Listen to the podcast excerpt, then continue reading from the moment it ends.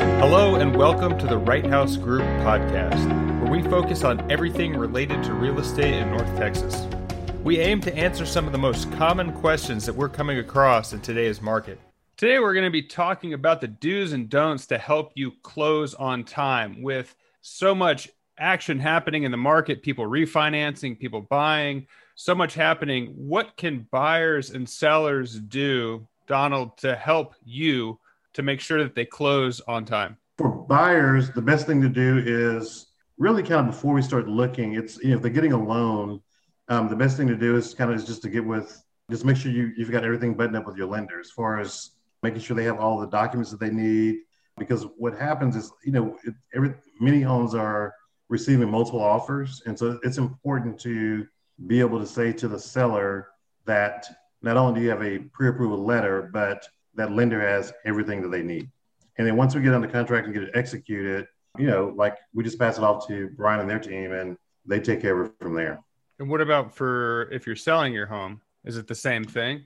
Uh, if, if you're selling, I mean, if you're selling your home, by the time it's on the market, you've already done your part as far as getting your home ready for the market. Like if, if you're listening with us, if you're selling your home, we've already paid for staging. We've taken professional pictures. You know, we're getting the home ready for marketing to all of our networking groups and um, and also like online to you know various places. So the seller, once we get to that point, they've done everything that they needed to do, which is mainly just to clean the home, declutter, and basically just to kind of get it ready for the market.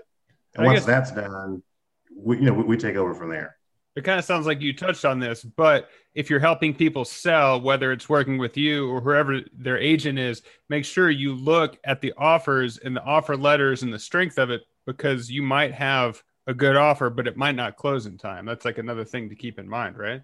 100%. And a, a lot of it is, you know, when I'm helping sellers, you know, go through offers, offers that kind of helping them to decide what's going to make sense. We're looking at everything, not just the contract price, but we're looking at who that lender is, you know, what kind of a track record do they have of closing on time? And, you know, it's, and even, even having conversations with that lender to make sure that we understand like just what their process is.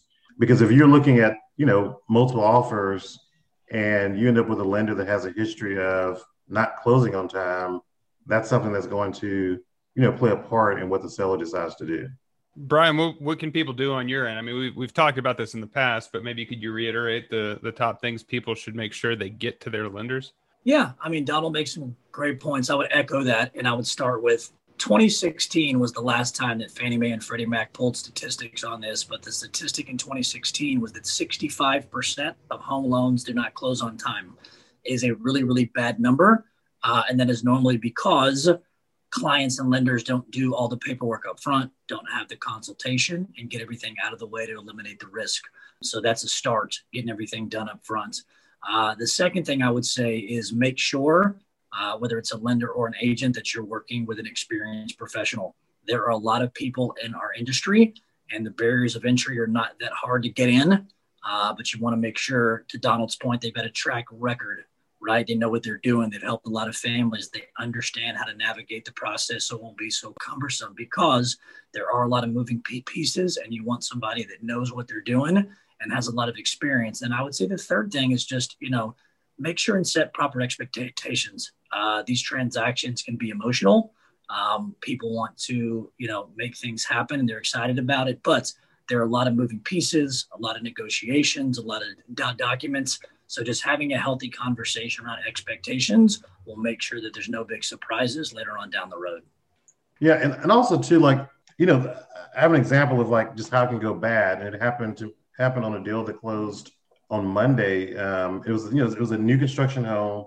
And a lot of times with new construction homes, um, the builders have, you know, lenders that they want you to use. Like they want you to use their quote unquote preferred lender. And by using that lender, they say that they're going to you know, give you um, some kind of a credit or some kind of a discount.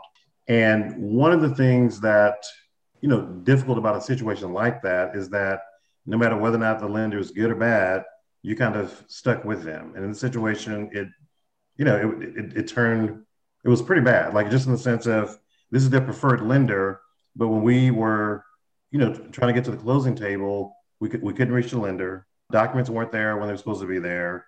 Buyer had to sit and wait for two hours, and they knew like two weeks before um, time that it was you know that, that the closing date was going to be on this date, and they still you know couldn't get everything done. And the buyer they did everything on their side to get everything to the lender, but the lender just completely dropped the ball. And one of the things I appreciate about someone like Brian is that like I mean that just doesn't happen. And so if it, if a, if a close date is at close time is at 2 p.m. on Monday, you know it's going to close at 2 p.m. on Monday. We're not we're, we're not at the title company waiting for the lender to get something to us, and we're also, you know, I can't. I'm not. I'm not having to scramble to figure out who to call.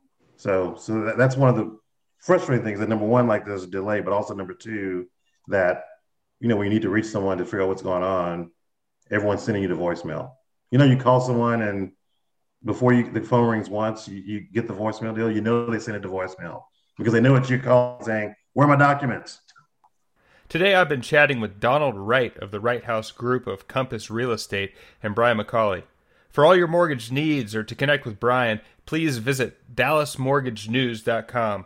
You can connect with Donald at info at wrighthousegroup.com. Until next time, I'm Andrew for Brian and Donald saying thank you for stopping by.